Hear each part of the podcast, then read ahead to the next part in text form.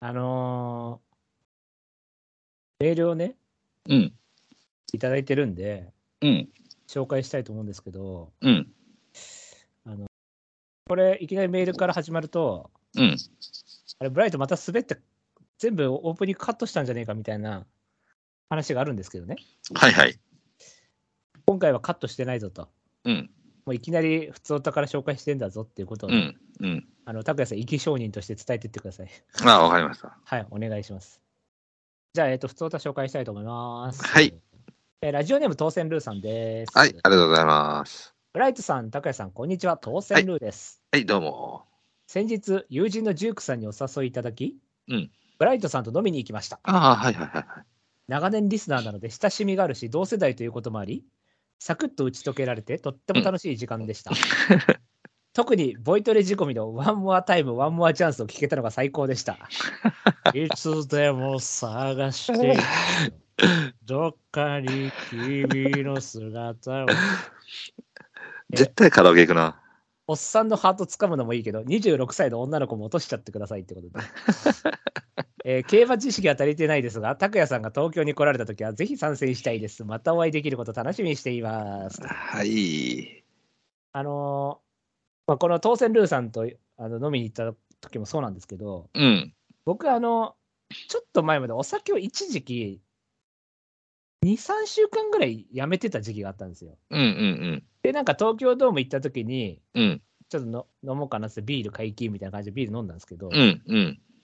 それより前ずっと飲んでなくてほあのあまりにも太っちゃったもんですからう。はいはいはちょっい。と痩せようと思って、うんあのそうなんですよあの飲んでない時期があったんですよね3週間ぐらいうん、したらやっぱり面白いですねやっぱ今まであんだけ飲んでたからうん。弱くなるんですよ酒にあやあ、っぱりそのちょっと開けるとうん、でその今あの26歳の女の子戻しちゃってくださいって言ってたじゃないですかうん、で僕あのエンディングでなんか言ったじゃないですかその26歳の子となんか通話してみたいなうん。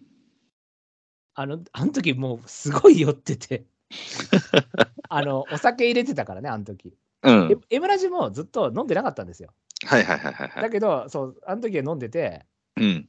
なんか後から自分で聞いたんですけども恥ずかしくて聞けなくて と飛ば飛ばしちゃいましたよあそこはそうそう大丈夫です当選ルーさんどうせ振られますから僕は多 分多分多分振られますからあそういえば当選ルーさんがなんうでんと、とと伸ばし線ルーじゃなくてとお線ルーなのかって知ってました知らない知らなあの名前が隠されてるらしいですよ自分のい。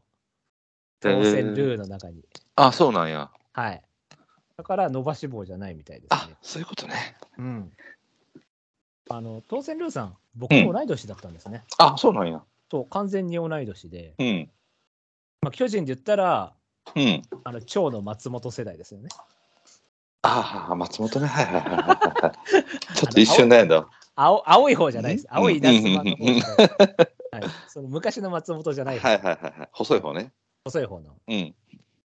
今日何通ありますそうだあの、あ普通だ。え、まだありますまだまだ。まだあります。そっか、ほんならもうなんか短めに行きたいですかいや、違うね。僕の、僕もちょっと一個話しようかなと思った、高井さん。ああ。ああ、でもこの先からすぐですよ、普通歌だけだったら。ああ、そうなんや。じゃあ、いいですかじゃあ、普通歌。あ、はい、全然大丈夫ですよ。はい。じゃあ、とりあえず当選ルーさん、ジュークさん、本当ありがとうございました、はいありがとうございました。はい、またぜひ、あの、拓也さんがもし来られる時あったら来ましょはう。い来。ましょう。来ましょうって変だね。うん はい。いや若松監督のおめでとうございますって言っち ゃいましたはい。じゃあ、普通とまとめて紹介します。はい。え、抹茶さん、えー、あ拓、也そういうことか。あ、そう来か、いそうか、そうか、そういうことか。なるほど拓也来い来い来い。はいはいはいはい。で、前奏さん、拓也来い。はいはいはいえっ、と、月光さん、はい。はい。拓也来いなんて命令口調で言えませんよ。ぜひ東京へお願いします。お会いしたいですね。エリ女子なら休みだったんですけど、場合によっては有給申請したいと思いますってことね。はい、拓也さんのおかげで休みが一日減る人が生まれましたけども。はい、えで、こんな中でみんなちょっとギャグっぽく言ってる中で、うん。えー一人、東明さんだけ、うん。拓也来いっていう電報みたいなのが来たんですよね。あれと思って、電報と思いましたからね。あの、父既得みたいな感じで来ましたから、はいまあでも、そんだけね、じゃあ僕はね、ここでいじりたかったんですよ。最初、全然来てなかったんですよ。あ、そうなんや。そう。だから、あこれで、拓也さん、20通とか言ってましたけど、何通だと思いますみたいな感じで、で、正解は1通でしたとか、2通でしたみたいな感じで言おうと思ったら、うん。それでみんな意外と送るっていう感じで、なんだかんだで5通っていう感じになりました。はい。はい。まあ、それだけ皆さん、はい、中途半端に来てほしいと思ってるんですよ、5通という ね。お前な。 20ではないっていう 状態なんで、はいまあ5通ぐらいは来ましたということでございます。 え、拓也さん、話したい話って何ですかあのーえっと、先週、えっと、僕ね、土曜日、日曜日とちょっと出てたんやわ。はい。うん。だから、あの、まあ、M ラジにも出てもらったカトックさはい。ん。で、えっと、ムッシュさん。はい。で、パパキトさん。はい。で、ゆうかパパさん。はい。あの、中京ですよね。そうそうそう、中京で会ってたみたいで。うん。うん。で、あのー日曜日の晩に、パパキトさんがお蕎麦屋さんやってるんで、そこへみんな集まるっていうことになっとったみたいで。はい。うん、あの、試合、えーレース終わってからね。で、まあ、ちょっとギリいけるかなと思って。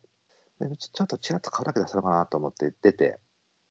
ほんで、あのーパパちゃん、パパちゃん僕の顔知ってる境に、はい。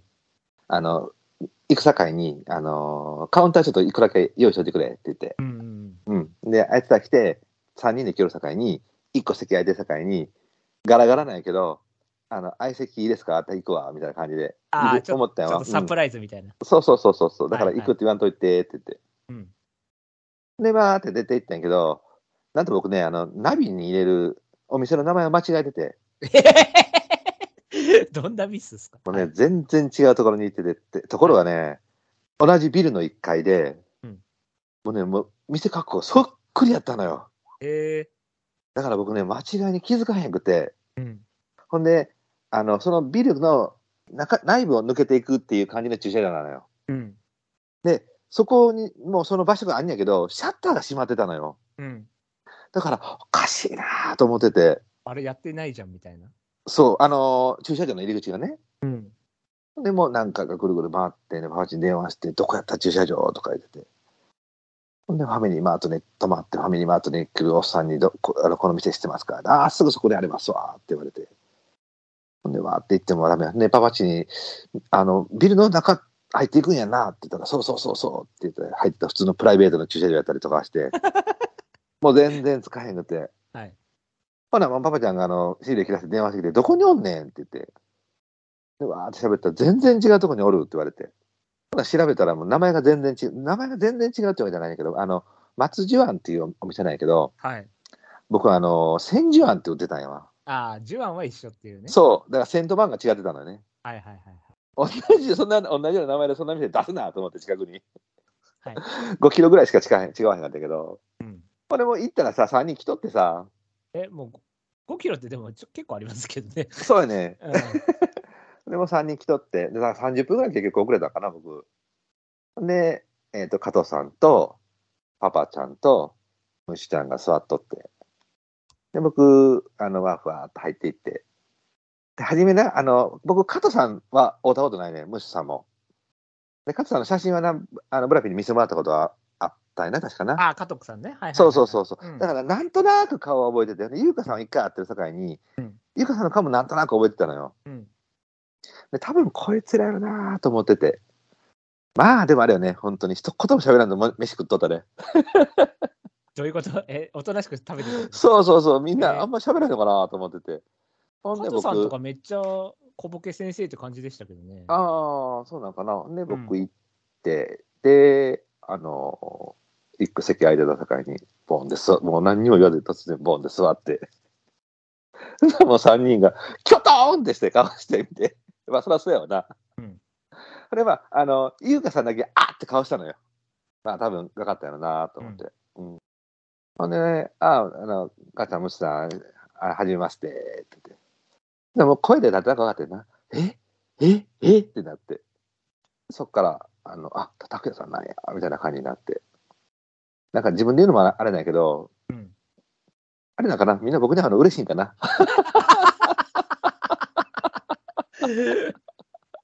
いやまあもようねうよう分からへんけど。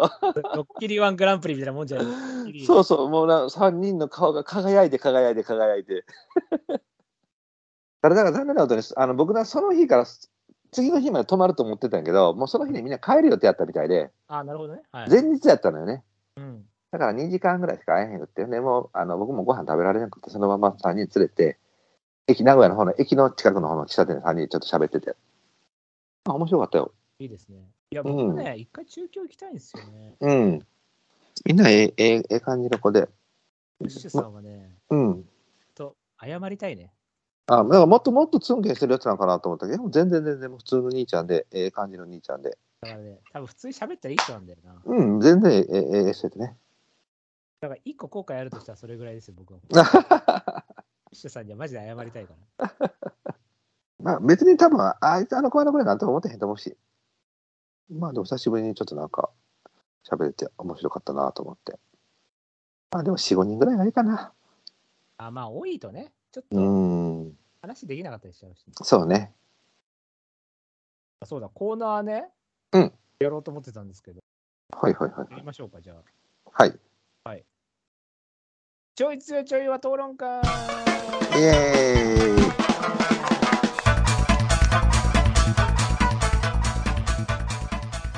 はい、というわけで、ちょい強いちょいは討論会。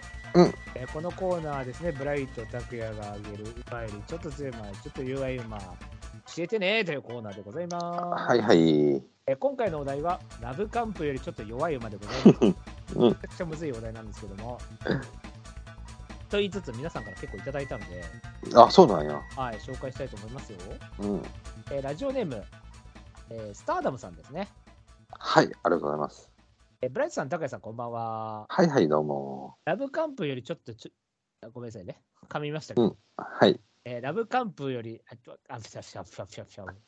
か噛みましたというか、噛みまみたなんですけど、噛みましたを噛むっていうギャグなんですけどね、噛みまみたって いう、ここも噛んでるっていうね、あこれ、化け物語抜 粋なんですけどね。はい、はい、そんな、えーラブカンプよりちょっと弱い馬、さすがにパッと思いつきませんでしたが、うん、ヴィーナなスラインどうでしょうかラブカンプの3歳児は使い詰めにもかかわらず毎回真面目に走り続けた結果その後は予想通りのガス欠でしたし見ててもうやめてあげてって気持ちでした、うんヴィーナスラインはラブカンプとはタイプも違うし重症勝ちもありますがいくら鮮度があったとしても一流どころを受けて立つレースはできないし結局は短縮や位置取りショックなどの要素で走る馬なのでラブカンプよりは根本的能力が劣るのでちょい弱ってことでねうん。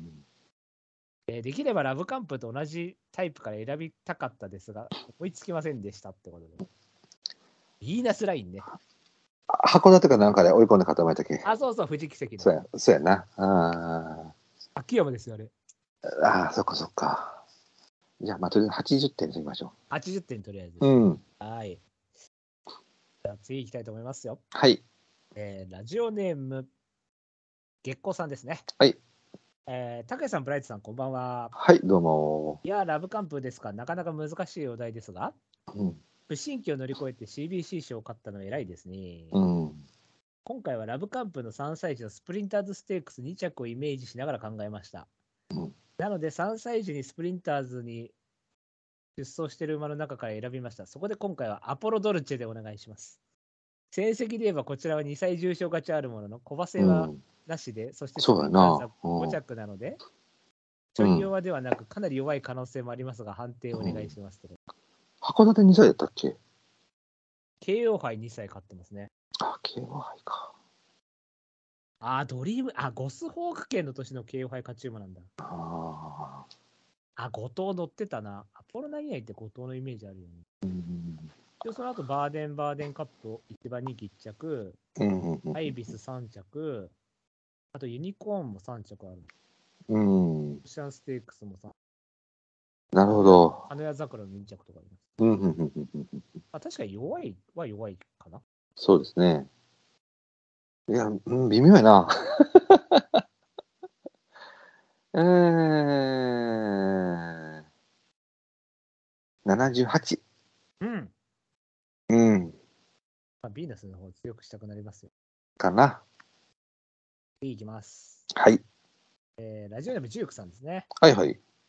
えーラブカンプーよりちょっと弱い馬、うん。オーエバーマークでお願いします。あリズムの良かったそれぞれのスプリンターズステークスまでの臨戦過程を比較したところ、フォーエバーマークは途中のキーンランドカップでストレートガール、いあ。うん、2着やね。や、倒してますよ。あ、倒しとかスそトうレかートガーそうか。ルを倒してますね。で、まあ、ストレートガールはカッチのヘバだったんですうん。ただ、ストレートガールに勝ってしまった反動があまりにも大きかったようで、スプリンターズステークス惨敗後はリズムを崩して半年以上休養し、その後は勝てませんでした。うん。お題のラブカンプーですが、青い2、アイビス2、北九州3、戦闘員2、スプリンターズ2という闘争心全開で、そうね。春秋スプリント王のファインニードルにも迫られている事実は、うん。この結果がパッとしなくてもものすごく輝いて見えます。そうだね。たとえそこまでの臨戦に重傷勝ちがなかったとししても、やはりうん G1 で結果を出せた方が個人的には上に取りたいなと思い、フォーエバーマークをちょい弱とさせていうる。ーん。フォーエバーマークね。フォーエバーマークってあれですよね、桜花賞で逃げたりしてました。そうなんかな。僕ね、多分これは多分強いと思え、フォーエバーマーク。う。うん。あ、ストレートに勝ってるしってこうん、まあ、それもあるし、全体的な、その、なんていうの、基礎能力って考えたら、フォーエバーの方が多分上やと思うけどな。キーンランド1の時にストレートなんよね。と。そうです。 3何3がシュプリームギフト。あーあ、シュプリームギフト4か。着アドマイアセプター。ああ、じゃあドボンですかドんボンですあ。あ、ど僕はドボンやと思います。はい。じゃあドボンです。うん。はい、ジョークさんすいません。はい。じゃあ今回優勝はじゃあ、そうやな。やっぱビーナスなのか、そしたら。イナスラインにしましょうか。うーん。じゃあ、アダムさんおめでとうございました。はいはい。はーい。うん次のお題、どうしましょうか。そうやね。まあ、ちょっとマイナーなところもいったからな。アートとかにしてみます、たまには。そうですね。えー、えーと、なんだっけな、名前出てこないな。あの、ピーターパンステークス買って、カジノドライブ。おカジノドライブよりうん、ちょっとつ、ちょっと弱い方でいこうか。行ってみましょうか。うん。確かに、なんか幅広くいろんなの出てきそうですよね。うん、ただ、そのカジノドライブの時期はね、結構その、メンツいいのが当たってる境に、例えばエスポとかバーミリアンとか、全部当たってるやろまあ、。引き入れとかもそうですし。そうなのよね。だからそこの序列はみんなどう思ってるのかなってちょっと見たかったのよ、本当はな。るほどね。うんで。しかもまた、今のちょうど中間ぐらいだから、本当最新狙うか、うん。本当古いの狙うかだから、結構そう難しいかそもうしれだないよです。ね。ほら、オメガパフュームにしようか。オメガパフュームにしましょうか。じうん。ゃあオメガパフュームよりちょい弱ちょい強にしましょちょい強で。う。うん。で、ちょい強でしたらだいぶ強いですよ。うん、で、それで、例えば、あ、そうか、ちょい、そうか。そうやな、ちょい用にしよちょい弱にしましょうか。う。うん。ちょい強だとマジでガチで北斗ペガとかそういうレベルになると。 うん、まあまあ、そうやな。そう。うんじゃあちょい弱にしましょうか。はい。じゃあオメガパフュームよりちょっと弱い馬で。うん。はい、皆さんお願いします。はーい。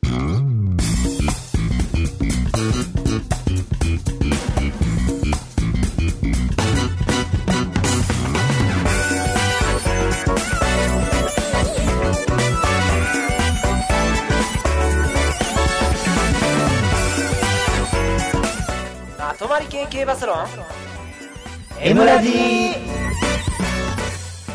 はい、えー、どうも、エムラジです。拓也です。ライトです。はい、えー、ね、せっかくみんなお休みの時に限っても、こんな雨ばっかり降り上がってって感じなんで。そうですよ。洗濯物ができないですよ。そうですね。で、ちょっと涼しくもなってきたしね。まあまあまあ、気候的にはいいんやけどね。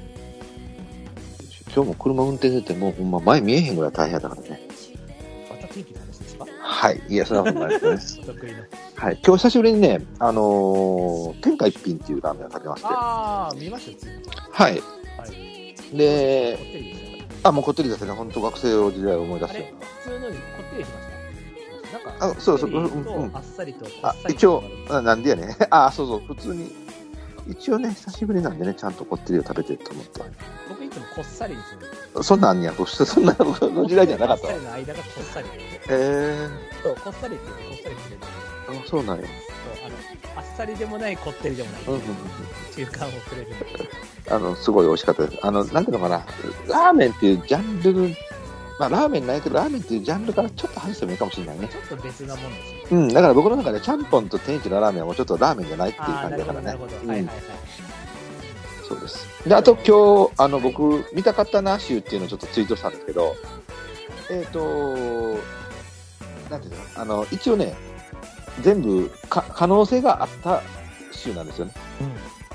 あのローレルは、えー、と怪我せなかったら凱旋も出てたし、うん。うん。で、ビア対ブライアンも、あのビアが怪我せなかったら、うん空き店で怪我なければ。そうなんですよ。で、これ、マックイーン、帝王、ブルボンも怪我なかったらジャパンカップでっていう話だったんですね、本当は。で、マーベラスサンデーも、えっ、と、有馬、あの、ジャスティスで負けた後、フェブラリーセックスで話だったんで、で、で、怪我で引退になったんですよね、マーベラスも。これ、だから、なんか、痛かったやつで、また YouTube 撮りたいですね。ああ、そうですね。ね、こういうのそうです。で僕はエピファとオルフェ。エピファとオールフェ。そうエピファがキックの後、有馬来てればオルフェと撮ってたんですよ。ああ、なるほどね。でも結局回避して大阪入ってあ、あ、はははあはの東海後ろかパラらダイスに負け、る後ろから行ってっていう東海ね。パラダイスに負けるっていうクソみ たいな、ああ、みたいなね。絆東海パラダイスに負けるっていうのあったじゃないですか。で、これ一応5位の桜プレジデントがだけにちょっとボケやったんだけどね。あうん。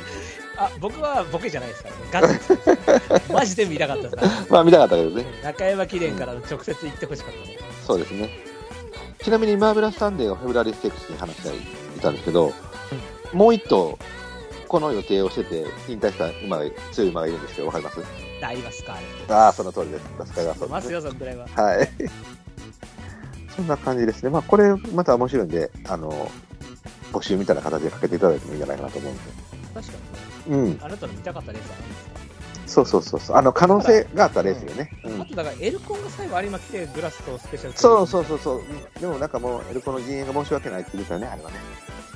あ、そうなんですか。うん、あの本当はねあのその、そういうのを見たかったでしょうけど、また馬のことを考えると、あーもうちょっとさすがに出せないんで状態がっっててこ。とですうねんうん、あーまあそうですねなので、もうここで引退させます。特に近年ってあんま怪我してる馬がいないから、うん、割とちゃんと見れてんのかなって感覚ありますね。そうですね、三冠馬2頭とアーモンドアイとか、道ありましたからねそうそう。うそうんそう、うん、はい。あ古いところも新しいところもいろいろとまたあると思うので、本当なんか昔あったもんな、なんか揃わないみたいな。うああ、そうだね。わーみたいな。うん、あ、これ来ねえのかみたいな。うん、またじゃあそれを送っていただいて。確かにはい。では、えー番組紹介をしていきたいと思います。この番組は、今井正弘氏の発見の競争馬の法則である英語の法則をもとに、ブライト・ミオタクの3人が競馬予想を繰り広げちゃおうというラジオ番組です。では、今日は、えー、と神戸チーム杯やっていきたいと思いますので、頑張っていきましょまとまり系系バスロンエムラジこの番組はエムラジ制作委員会の提供でお送りいたします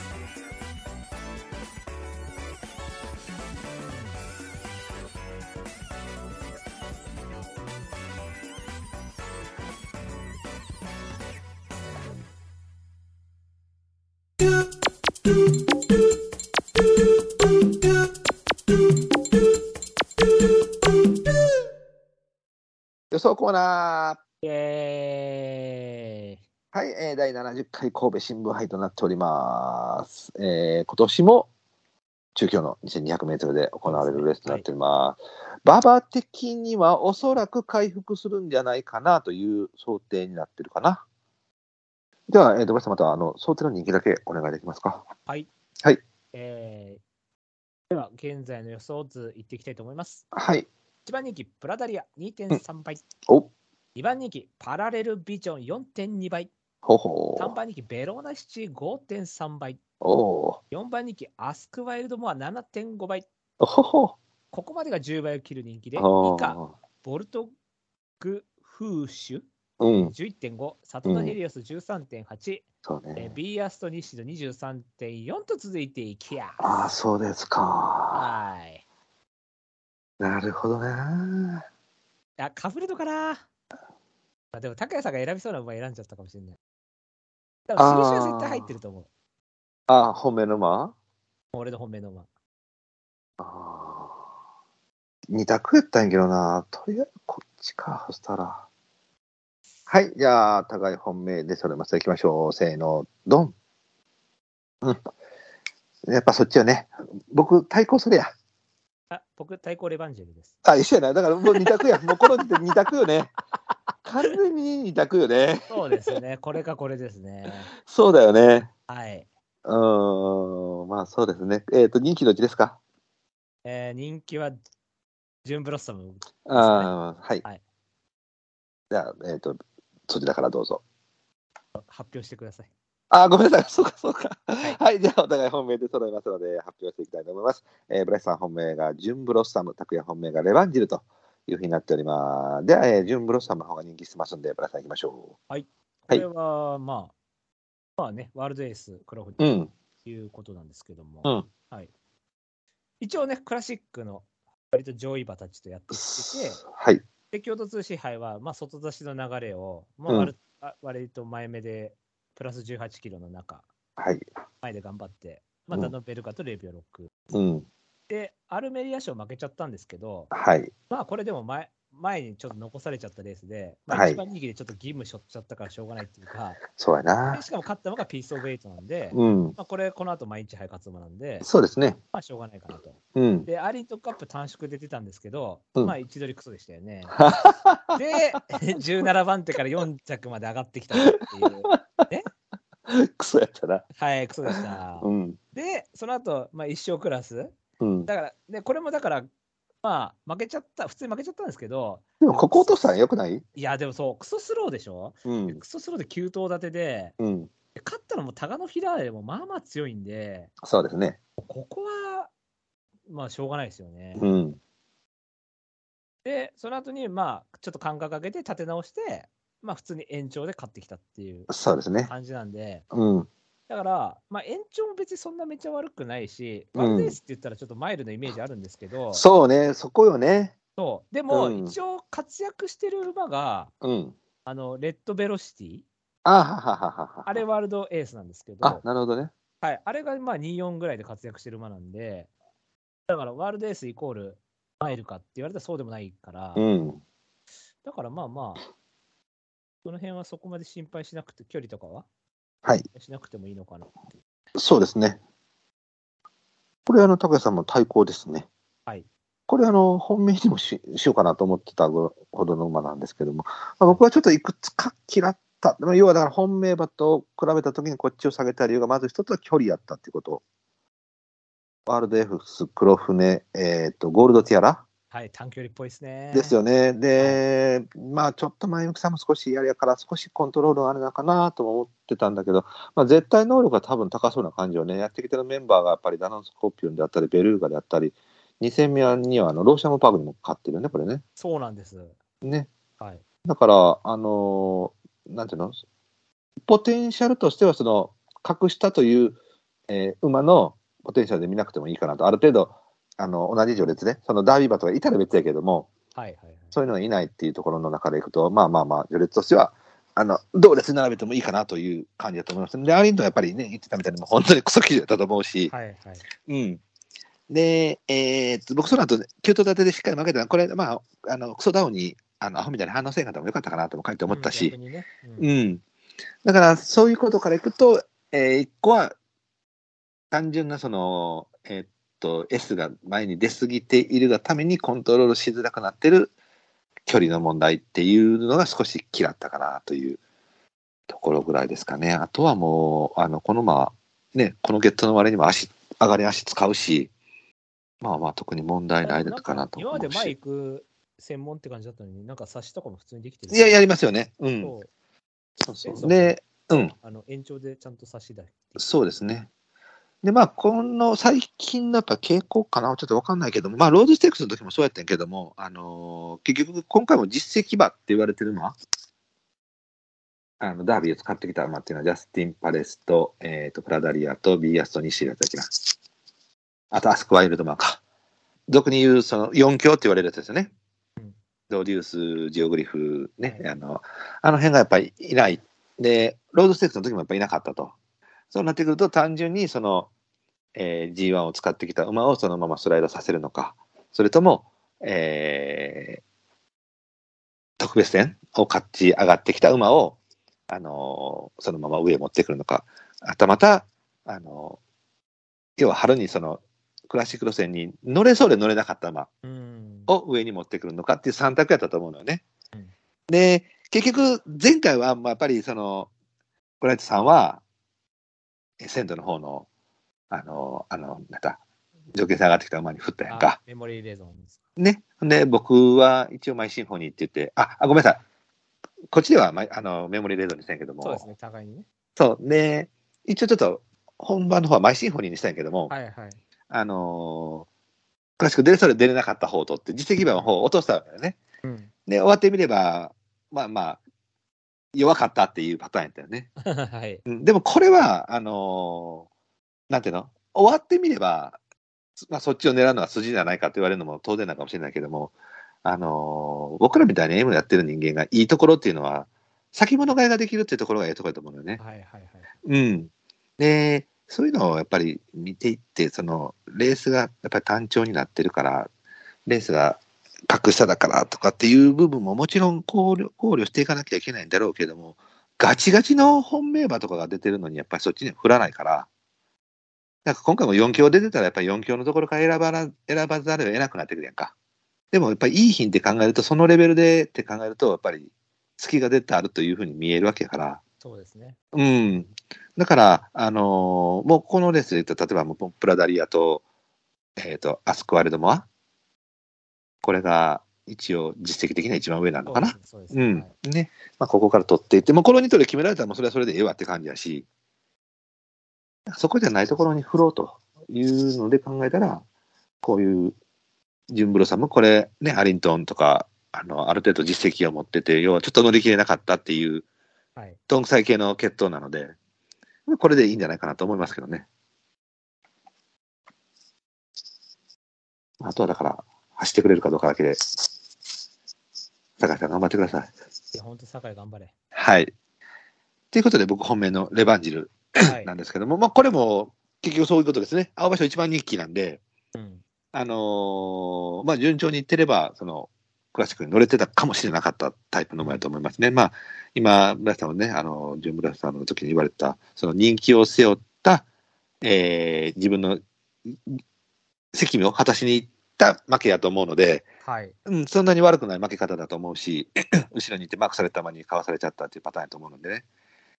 で、それが休みを挟んで、まあ、やっぱりダービーの後、あ青場所の後何も使わなかったっていうのは僕は好感が持てるかなと思うし、ドゥラメンテなんで、フランケルドゥラメンテなんで、まあ、休み明け多分全開でしょうし、サンデーレーシングでデビューの乗せてきてるんで、まあそこそこ本気度も多分高いと思いますし、距離的なこと言うと多分こっちかなとも思うんで、確かにね。うん。なので、一応、まあ、こっちの方が不安っていうものがないかなと思ったので、本命にしたっていう感じですね。村井さん、どうですかこうですけど、はい。はい。そうですね。だから、前走は、まあ、結構0秒73負けで、うん。レース自体見たら結構完敗っちゃ完敗なんですけど、乾杯ですね。でもこいつの場合、2走前に逃げちゃってるんですよね、ショートう走ん。うん。だから、やっぱりいい臨戦だったと思ってなかったんで、うん。一応、しかも一番人気背負ったじゃないですか。うん。なんで、それで5着だから、うん。まあ別に悪くはないなって。と思いますよ。これも経験事務所の割には全、青葉賞頑張ったと思うしね。でしかもこ、ね、アスク・ビクター・モアと0秒0とかあるから、うん。だから別にね、ある程度能力はうん。あると思うんです。うんタイミング的にはね、ここでしょっていうう感じん。で。うん。じゃまあ、若干もうちょっと渋った方がいいかなとは思ったんですけど、なんとなく思ったあーレバニラはいはいはいはいそうそう、ドラメンテ、フランケルでダンシャンなんで、うん。うん。 なるほどね。そう、ちょっと重たい方の方がむしろいいのかなと思ったんですけど、まあでもある程度位置取れる馬なんで、うん。その辺はうまく平均的な足使ってもらって、まあ、堀九社はデムーロでうん。大事に使ってんだったら大丈夫でしょと思いますね。まあ、とりあえず走る状態のタイミングだとは思うので、う。はい。はい。じゃあ、す対抗以下いきますはか。い。よろしいですか。はい。はい。じゃあ、対抗以下いきましょう。せーの、ドン。はい。えー、で、揃いました。ブライさん対抗、レバンジル。黒三角にリカンカブール。えー、以下、ベローナシチ、プラダリア、ビーアストニシロ。えー、拓也対抗が、ジュンブロサム、黒三角、プラダリア。えー、白三角にベローナシチで、ちょっと悩んでるのは佐藤のヘリオスと。 4番手まで一緒やないか。そうですね。はい。はい。えっ、と、それじゃあ、先にじゃあ僕、プラダリア行きましょうか。太鼓、本命太鼓も行ってますもんね。えっ、とね、プラダリア。まあ、僕、ダーミー本命にしてた馬なんですけども、はい。あのーまあまあ、なんていうんですか、えーね、青葉賞からの臨戦どうのこうのって考えれば、まあよく頑張ったかなとは思います。しかもそこそこ勝ちにも出てましたからね。はいうん、内容は褒めたいと思いますし、まあまあ、このメンツの中では、あのーもちろん一番最上位だと思いますし、まあ4強にとの差はたた確かに多少あると思いますけれども、まあ、ここのメンバーでは全然問題ないなと思うし、まあ僕ちょっとあんまりあの道悪になったら先を下げようかなと思ったんやけども、まあ、料理の回復しそうな気配がありますし、で、ディープのダウンで、まあ、どうのこうのってのは、まあ、ちょっと C っぽいところもあるんで、立ち上がりどうかなとも思ったんですけども、まあまあまあまあまあ、まあ、さすがにそんなひどいレースはしひんかなと思ったし、あの、ね、ブラさん、黒三角で打たれてるリカンカブル、その、僕ね、結局今回ね、1番、1番、2番、はい。この2頭どうしようかなって最後までずっと考えてたのよ。はいはいはいはい。うん。で、これが結局足りひんと思ったから、もうそのまま、うん。まあ実績場を上にして。うん、実績部は上に取りましたっていう感じですね。えー、村井さんは一応4、うん1、2、3、4、5番手か。でもなあ、んと村井さ、なんそうか。あく、ははいはいはい。でも今、拓也さんの話聞いてたら、うん。なんか切っても良さそうな気もしてきたな。あーそうなんだよほらなんかね。ちょっと自信なさそうじゃないですか。うん、あのー、うん、そうね、僕ね、もっと多頭数で、多頭数がもっと激戦タイプやと思ってるのよ、これ意外に。いや、俺もだから、これって、ディープ黒船だから、うん。まあ、ステファノスじゃないですか。ああ、なるほどね。はいはいはい。で、バタイジも軽いじゃないですか、こういうのって。うんうん450。だから、あんまり、だから自分で人気背負って動いてとかっていうタうイんプではないと思ってるうので、ん。で、結局、ダービーの範囲って、多分完全に見られちゃったからだと思うんですうよ。ん、うん、うんその要は、青葉賞の時点でもちょっと見られちゃってたんですけうん。ど、見られてたね。やっぱりちょっと阪神のあの内容が良すぎちゃって、ちょうん。っと人気しちゃって、うん。でこれって、あのこ阪神の24の時って、すごい重馬場で体力要求して圧勝したじゃないですか。うん。え、体力あんじゃんって話なんですけど、これでも2着以下、本当に弱いんですよ。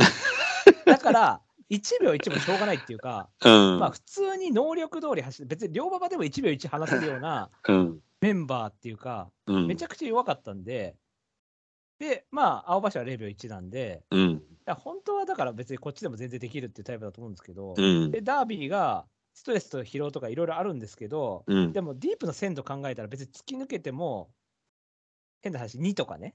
うんだ。って、サトロラーゼンとか京都新聞が2とかあったじゃないですか。そうです。ね。うんだか。らそう考えると、やっぱり何かしら足りない部分があっうてん5着になっちゃったって考えたら、うん。やっぱり体力とか、こっちのなんか、肉体面だと思うんですよね。うん。あの、だから阪神のあそこでなんかめっちゃ体力とかスタミナ証明してんじゃねって思われるんですけど、うん僕。はもう相手が弱すぎちゃったから、なんか1秒1勝ってるように見えるけど、うん。実際は本当は青葉賞ダービーとかぐらいの方がむむむしろ向いてるっていうか、まあ、混戦の方がいいんですけど、うん。まあ、どっちかって言ったら、だからやっぱ C 寄りで、受けて立つ側じゃなくて、挑戦者側そうね。向きかなとは思うんですよねうん。僕もそう思う。本質はそっちかなとも思うかな。だから個人的には別にここで2とか3来て、菊花賞で1番人気とかなんで飛ぶとかでも期待してるんですけどね。うんなん。か菊花賞って合わなそうじゃないですか。そうやな。そう。だからまあそっちもパターン期待もしてるんですけど、まあそうね。青葉さんも一番に聞いちゃうちゃうからね。そうだからね、そう、だから意外と怪しいかなと思っうてん。て、うんでも、他いなくて印打っちゃったんですけど、うんでもなんか今、拓也さんのうん。聞いたら、なんか切っても良さそうな気がして きた。なんかあんま自信なさそうだっそうね。たから、うん、黒さんの割には自信なくねと思った。うん。まあ僕も上2頭で決まるかなと思ってるぐらいからな。えっと、そしたら、リカンカブール行きましょう。穴だったらこれかなっていう。そっかそっか。2番よりも1番なんや。そうですね、2番は重い。重たいです。やっぱりうん。ちょっと位置取りが後ろすぎるんで、うん。あの京都新聞杯の内容で見たら、うん。やっぱりあの着付けで後ろから来たよりは、うん。ある程度内から前行って、うあのん。クソハイペースね、う50ん。まあそうだよね。と早かったところでちょっともごもごしながら、まうん。あでも一応抵抗しつつ、うん。内から来てたよっていう方が、でしかもシルバーステートって考えたら、うん。こっちの方がちょっとなんか、小倉でね、2000メートル4番に決着した馬があんな踏ん張れるかっていうイメージよりは踏ん張ってる感じしません。ん。で、まあ、スクリーンヒーローの方はやっぱり2400勝ってきて、まあ、一応短縮だし、外で、まあ、着付けみたいな感じで来たんで、うん。だったら1と2だったら1の方が上かなと。うん。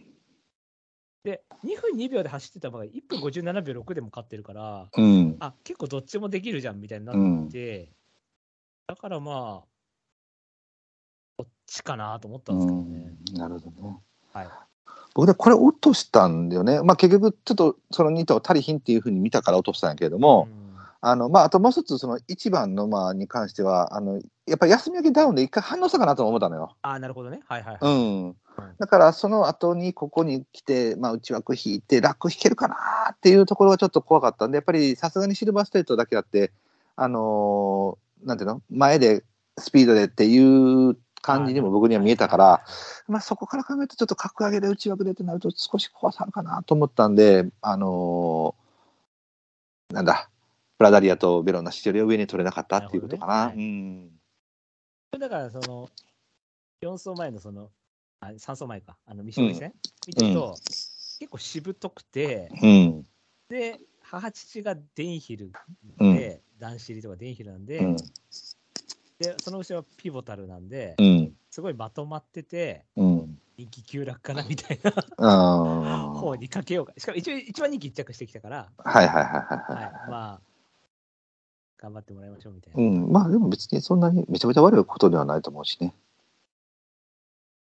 えーっと、じゃあ今度村井さんからベローナシはい、これは強いでしょ単純にそうなこれだから結局人気はしちゃってるんですけど、うん。でも臨戦としたら、あの共同芝居激走後に、うん。で、あのクソダウンみたいなレースで、うん。まあフェイングロッテに負けちゃいましたけど、うんでもフェイングロッテが新潟で3着してるわけだから、うん。まあ強いですよね、まあますあ。と思いますね。そう。で、間隔空けての延長エピファネイアなんで、うん。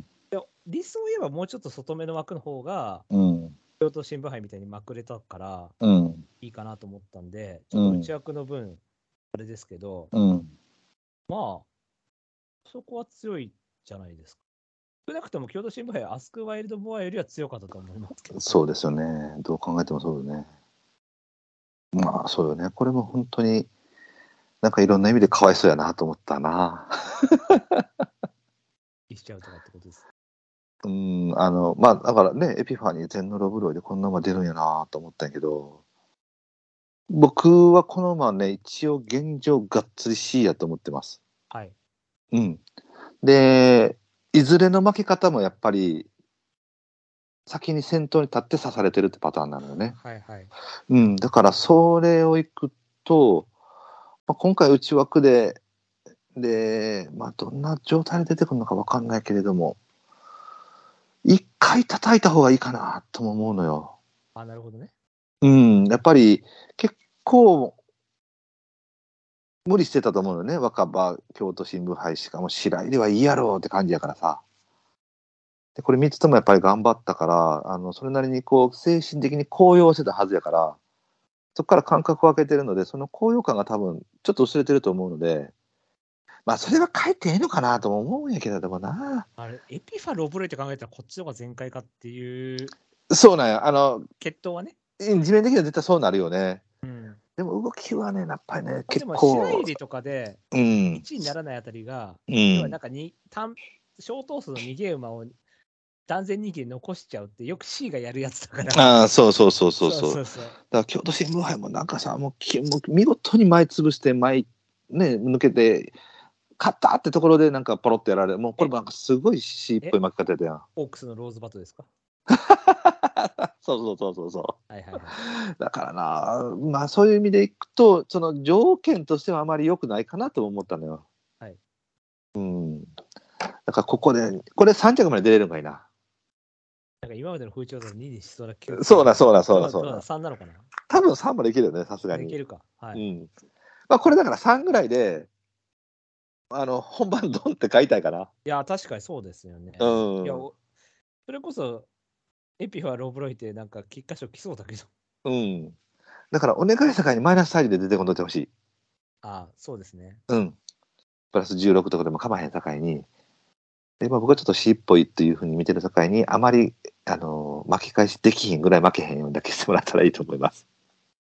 4とか5だったら出るんですかね。そうですかね。 4とか5やったら、その賞金的にしんどいかもしれないよね。確かに。結局、上位4と出ないよね。そうだって、みんな起点行ったり、凱旋も行ったりとかしてるから。そう、だから、あの、ベルーガだけどうすんのって感じよね。はい、じゃあ、えっ、と、とりあえず、じゃあ、B アストにシードいきますか。はい。これは僕、皐月賞20丸なんで、そうですね。割と思い入れがあるうんでんす、けうど、ん、うん、うん。ただまあ一応逃げれなかった逃げ馬っはい、ていうのはそこですね残してるんですけど、残してますね、完全にま。あ、1頭逃げ馬いるんで、うん、ね、名称、ラナキラかなが多う分いん。きそうな気がするんですけど、いやー、そこは多分岩田さんでしょう。行くでしょいや、まあでもね、外だから、まあん別に2番手でもいっちゃいいんですけど、う。うんだ、からある程度、だから平気で足使えば、うん、別に番手でもいけると思ってるんですけど、うん。まあ、でもまあ、そんな、なんつうの、何、三浦みたいに中断からみたいな、これやらないあとあ、思まうあんで、そうですよね。うん。そうで、一応、ダウン。うん。そうですね、まあ、ダービーはそもそも適性が合ってない場所なんで、だと思いますね。まあ、ここはもう度外視でいいと思うよ。そう、しょうがないかうん、な。うん、うん。で、まあ別にほら、なんか鮮度一戦って感じの馬でもないから、まそうそうそう。佐々木も別に言うほど負けてないし。あ重賞、G2 勝ち馬ですから、うん、まあ実績上なんで、うん、それで7番人気だったら、うん前目でこう、パワーで残しちゃうみたいな、うん、うん。ありかなっていう感じです。そうですね。僕、これ別に普通に悪くないと思うよ。あの、スプリング買ってる共同通信杯3着、だからアライバルとダノンベルガでしょだから、あの、前哨戦買ってどうのこうのっていう馬は、その、えーなんだっけな、アスクワイルドモアとこれだけやんね。あの、ダービーでちゃんと戦ってるプラデリアとか別にして。はいはいはい。でしょだからそれをいくと、僕はね、この馬結局落としたのは距離だと思う、距離なのよ。あ、長いと。うん、僕はもう1008がベストだと思ってる馬やから、あなるとほど思ってるんで、はいはいはいそもそも22ってなってくると、で、しかも、あの、なんていうの中京のそういうコース形態やから、ちょっと東京寄りの方のレースになるやんか。だからそれがちょっと合わへんかなと思って。で、あと僕一とちょっと悩んでるのが、里のヘリオス。まあ、だからこれもあれですよね。あの、非常に中途半端な、あの、なんていうの俗に言う前哨戦ホースみたいになってますね、これね。確かに丸抜丸です ね。うん、だからこれがさ一番そのなんていうの休み明け、えーメンバー足りてないあ延長でね。炎上のその前哨戦着みたいな。うんの非婚感みたいなのが一番合ってんのかなと思ってたのよ。前走もだから走ったっつっても2番人気3着だから、まうあん、そんなにね、うんまあ、一応間隔空いてるしね、そうなんですよね。2ヶ月空いてるから、う1んヶ月半ぐらい空いてる。うん、だからこうやって明確に G1 でがっつり負けてあの G2 で3着とかってくるような馬っていうのは多分ダウン強いと思うね普通に。うん。ただだからあの結局悩んだのは今回ダウンにならんかったってことやね。でもなんか、佐藤の買うんだったら B アストでいいんじゃねえかって。あうんそうそう僕はだからビアスは結局距離の方で落としただけで。あ、そうかそうかそうか。うんうんうんうんあとの能エピ力ファ能力値は別に、エピフうァん22ぐらい持ってもってことうで、ん、これ1008のレースだったら僕多分ビアスの方が上取ってるよ。なるほどね。うん。そこの違いなだけであって、能力的なことを言うと多分こっちの方が上やと思うよ、ビアスの方が。佐藤のヘリスでもあんまり強いと思ったことが なく 僕もそうだけどね、まあ、でも一応、まあ、ささすが、あれやな、ラジオ日経、あの、ダウンに綺麗に反応して、うちからと飛んできてたなって感じだったか一応ね。ら。うん。でもそれでも3着だから、そうね。なんかって感じ。うん。まあでも勝ってもフェーングロッテンでそこそこ頑張ってるから、まあいいっちゃいいのか。うん。一応、印はこんなもんでいいですかいいです。はい、そしたら、えっ、と、とりあえずちょっと一等は最後にしましょう。えっ、と、あそこワイルドマンどうしますかうん、これは弱いです。いや、そうですね。これ僕、あの京都芝居ほあ本命だそうそうそう、そうやね、そうやね。と、これだから、ダウン延長が向いてる馬っていう、うん。要はスピードがないんですよ、こいつって。うん。だから延長でしか位置取れないんで、うん。基本延長ホースだと思って、あーまあ、ローボロイっていうのはありますけど、あー。あの京都新聞杯を買ったんですよね。なあ、なんで言うてくれへんねんって、俺、ベロナシー 本本命で単勝山ほど勝てたのに、ほんまに。あダービーの姿が本当の姿というか、まあ、そうでしょうね。まあこれが普通っていうか、だって、うん。京都新聞杯の1だけ異常で、あと他、ょっとね、負けてるし、うまあやん。っぱり重たいっていうタイプなんで、まあ、ここそうはですね。合うんで、まあ、京都芝居、タイムめっちゃ早いじゃんって話あるんですけど、うん。相対評価なんでね、あくまでやっぱタイムっていうのは、うんうんなんか別に、他他が、馬場とかね、いろいろあるから、うん。高速馬場が得意っていう馬だとは思わないし、別に。そうですね。うん、だからここで、まあ、一応、絆休み分けとかいろいろあるんですけど、うん。でもちょっと違うかな。そうだね。あんま強くないっていう、そのうん。僕も一緒ですね。あんま強くないかな。まあ一応でもあれ、じゃあ一応2番のは穴人気セルなんで、みたいなんで。どうですか、ボルドグフーシュ。結局、京都芝杯の比較で言ったら、やっぱ後ろから着付け来たよりは前目で頑張ってた、うん。リカンカブールの方を評価しちゃったんで、うん、うん、うん、こっちは、まあ、あの位置取りもあんま取れてないから、うん。うん。まあまあ、ちょっと評価しづらいかな。そうですね。風交互みたいになってますし、うん。まあ僕はそれかな。ちょっとこう、重たい、ちょっと珍しい感じ。重たいのに、まとまってるみたいな感じやから。だから破綻があるのにもかかわらず3着みたいな感じかなっていうイメージ。はいはいはい。えっ、とね、そしたらね、あのー個人的にちょっと気になってるのは、いとや、き聞きますわ。え、大外あ、そうです。ディープでしょはい。ディープ初重賞でしょうん。えーだから戦ってきた相手がそんな強くないっていうのになっちゃって、まあそこですわな。評価できないんですけど、うん。あとまあ26だからちょっと特殊かなとう思って、ん、うん、うん。いやもちろん鮮度とかディープ鮮度ね、初重賞、ディーうんプアンブライドルズソング、うめっん。ちゃコントレールですわな。うん。なんで、まあ、買ってもいいけどね、うん。でもまあセントカメリアの時に一番人気やってたりとか、まあ、ずっと人気してた馬なんで、うん。今回まあ本当超急急落ですから、うん。まあ、どうなんですかね、この26からの臨戦で、ね。レースをマイナス10ですけど、大丈う夫ですか、ん。いや、もう、もう僕も、さすがに切ったけど、もう、しかも乗ってる人は乗ってる人やし、はい、大外やし、はい。ああ、多分どうの人も道うまくと乗ってこれへんやろしなとも思うし、能力も、何半分ぐらいしか出せへんやろなと。だから100出されたとして足りるかどうか分からへんような馬やのに。だからこれで来られたらさすがディープってなるんかなと思うんだけど、まあもうそれはええかなと思って。はい。だから先週のなんだっけ ?2 着が飛んできた馬さ、さり、うさんら。、さら、さり。サリーラか。もうあれあれと同じよね。。はい。もうだからもうこれは知らないや。まあ、来たらね。うん、まあ、だからそんな、そんな感じかな。はい、そしたら最後、えー、ルメルさん乗ります。2番人気パラレルビジョンです。うん、これはだから完全にあの前回のディープと一緒のパターンですよね。ですよね。そうう。ん。で、う。やっぱ結局違うのはやっぱディープと絆だよっていううんところに落ち着くと思うんですよ。うん。一応この馬って初戦多投数やってるんで。そう、そうなん、そうなん。そこがちょっとな、どうかなと思って。そう中山やってて、うん。一応東京もやってるんだけど、うやんっ。ぱりレース見るとずぶいし、うん。うんやっぱりディープのその初重賞のシュパっていう感じとは、うん。ちょっと違うと思うんですよね。うん。しかも2000と2200っていうのはちょっとう違んう。。うん。うん。うん。うん。うで道ん割りだったらちょっと考えたんですけど、絆だからそうね。そうね。そうだけどやっぱり両馬場で、うん。やっぱタトス真ん中入って、うん。ディープのような機動力がないと思うんで、うん。ちょっと違うかなと思ったんですけどね。そうね。うんまあ一応前走1分58秒0とかね、うん。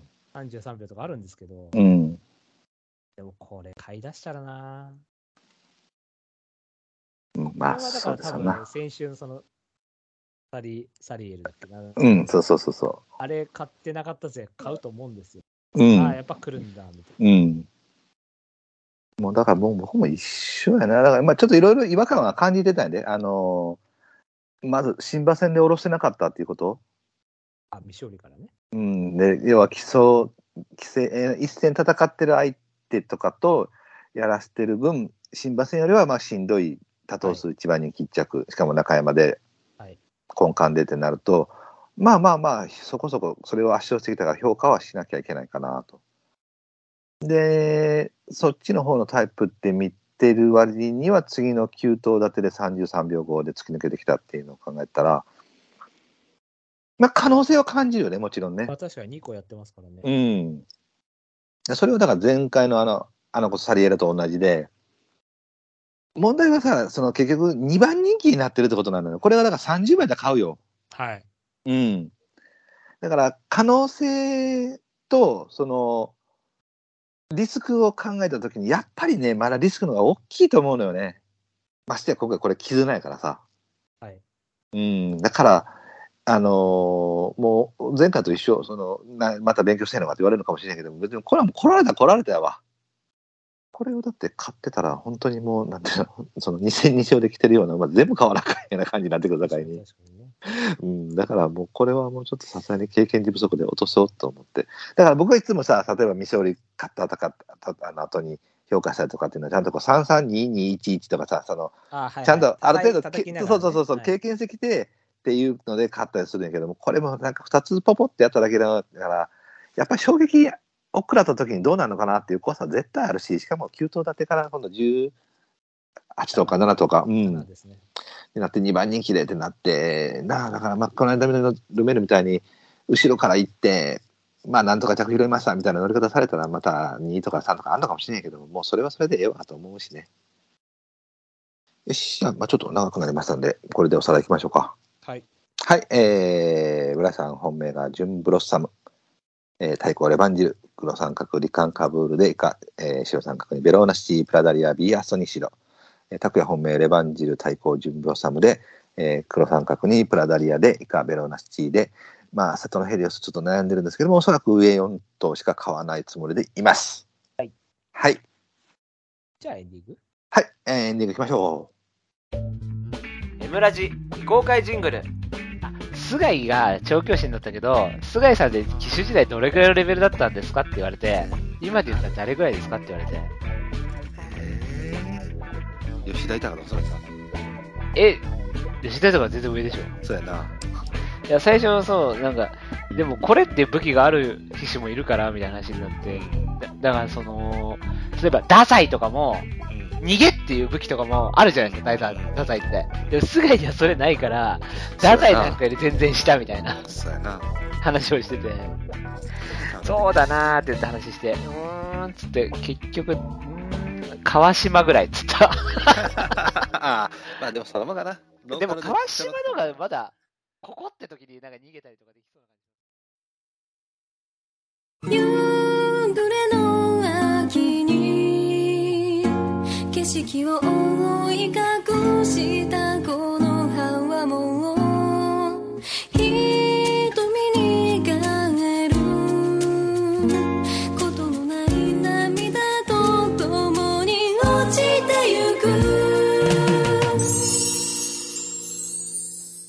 エンディングのコーナーイエーイはいじゃあもう一個中山で実ありますオールカマーです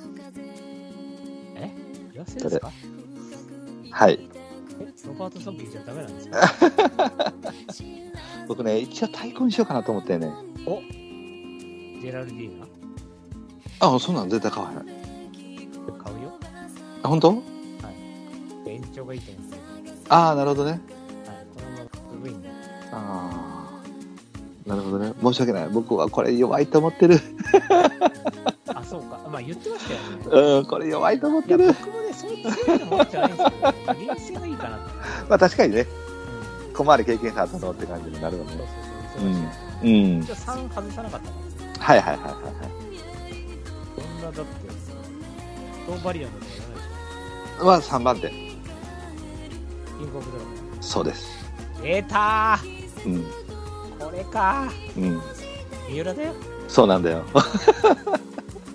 まあで帰もって終わでも逃げる仕事やしなーと思ってんねんけどりなよ帰って終わりだよななんかバビットの出方したいけどなーと思ってんいやねんけどバさッ、て行ってこいつ34番って帰って終わりようん、だそこだけそれだけかなーと思っててこれ別に悪くないよねあるかないんですけどなんか逃げた後が嫌かなっていうのとうん三浦っていうのとうんまあねあとだからポテ照明そこまでないかなとないないないな思いいますけどうねんまあちょっと上が強すぎるじゃないですかちょっとねうんベルトとソーとあエアリングに関してはうん俺ねベルトあんまね怖いかなと思ってるんですよこれだから休み明けだから良さそうなんですけどうん一応前走も2に行っちゃったしう一回じゃ信用できないかなと思ってんまあそうよねその長期休みで一回うんにうんまあ、僕も多分そうバリアントでいいと思う僕だからロバートそうバリアントキングオブドラゴンの3択系うんロバート・ソーバリアンとデナルディーナ、まあ、デアリンは、まあ、マジ強いと思ってうんだったらフライライフバーグだねこれは俺の中でやっぱこんなもんじゃないのっていうのがあるんですよね、うフラんイライフバーグはうんバイスメテオリ負けたらちょっとショックでしたねバイスメテオリ負けんのかよと思ってマジかよと思ってでも今回中盤に行きましうんラストチャンスそうですねそうだよねキングオブドラゴンちょっとポテ弱いよねいやポテがないんですよね結局うんじゃあロバートソンキにしますえじゃあ俺どうするいや俺結局これロバートとか言っとけじゃあいいやもう相場リアンにし ますじゃはいそうねもう多あ分こ一の緒じ ゃん、これでええと思いますうん、じゃあ一緒じゃん、はいはいあ僕も神戸新聞入るよこっちこっちの方が比重高いと思いますで、穴がフライライフバードにします。はいはいそれはええと思います短縮スクリーンヒーローで。はい。よし。じゃあ、お知らせを。いきたいと思います。はい。はい、この番組では皆様からのメールをお待ちしております。いえーコーナーいっぱいやってますけども。おお。うんはい、えー最近やってるのはちょいちょいちょいはドロン会ですけどはいはい今回は、オメガパフュームよりもちょっと弱い馬。はい。はい、皆さん送ってください。はーい。 5歳以上離れている馬でお願いしますね。はい、えー他にもいっぱいやってますので、よろしくお願いします。はいはい。はい、メールはですね、番組ブログのトップページお便りコーナー紹介でメールフォームありますのでよろしくお願いします。はい、はい。それでは、あ、そうだ、えっ、と、で、えっ、と、メールを採用された方でステッカーが欲しいという方、住所、郵便番号、氏名も添えてくださいね。ははいはい。い、それではそろそろお別れといたしましょう。えーお相手は、秋に向けて、うん。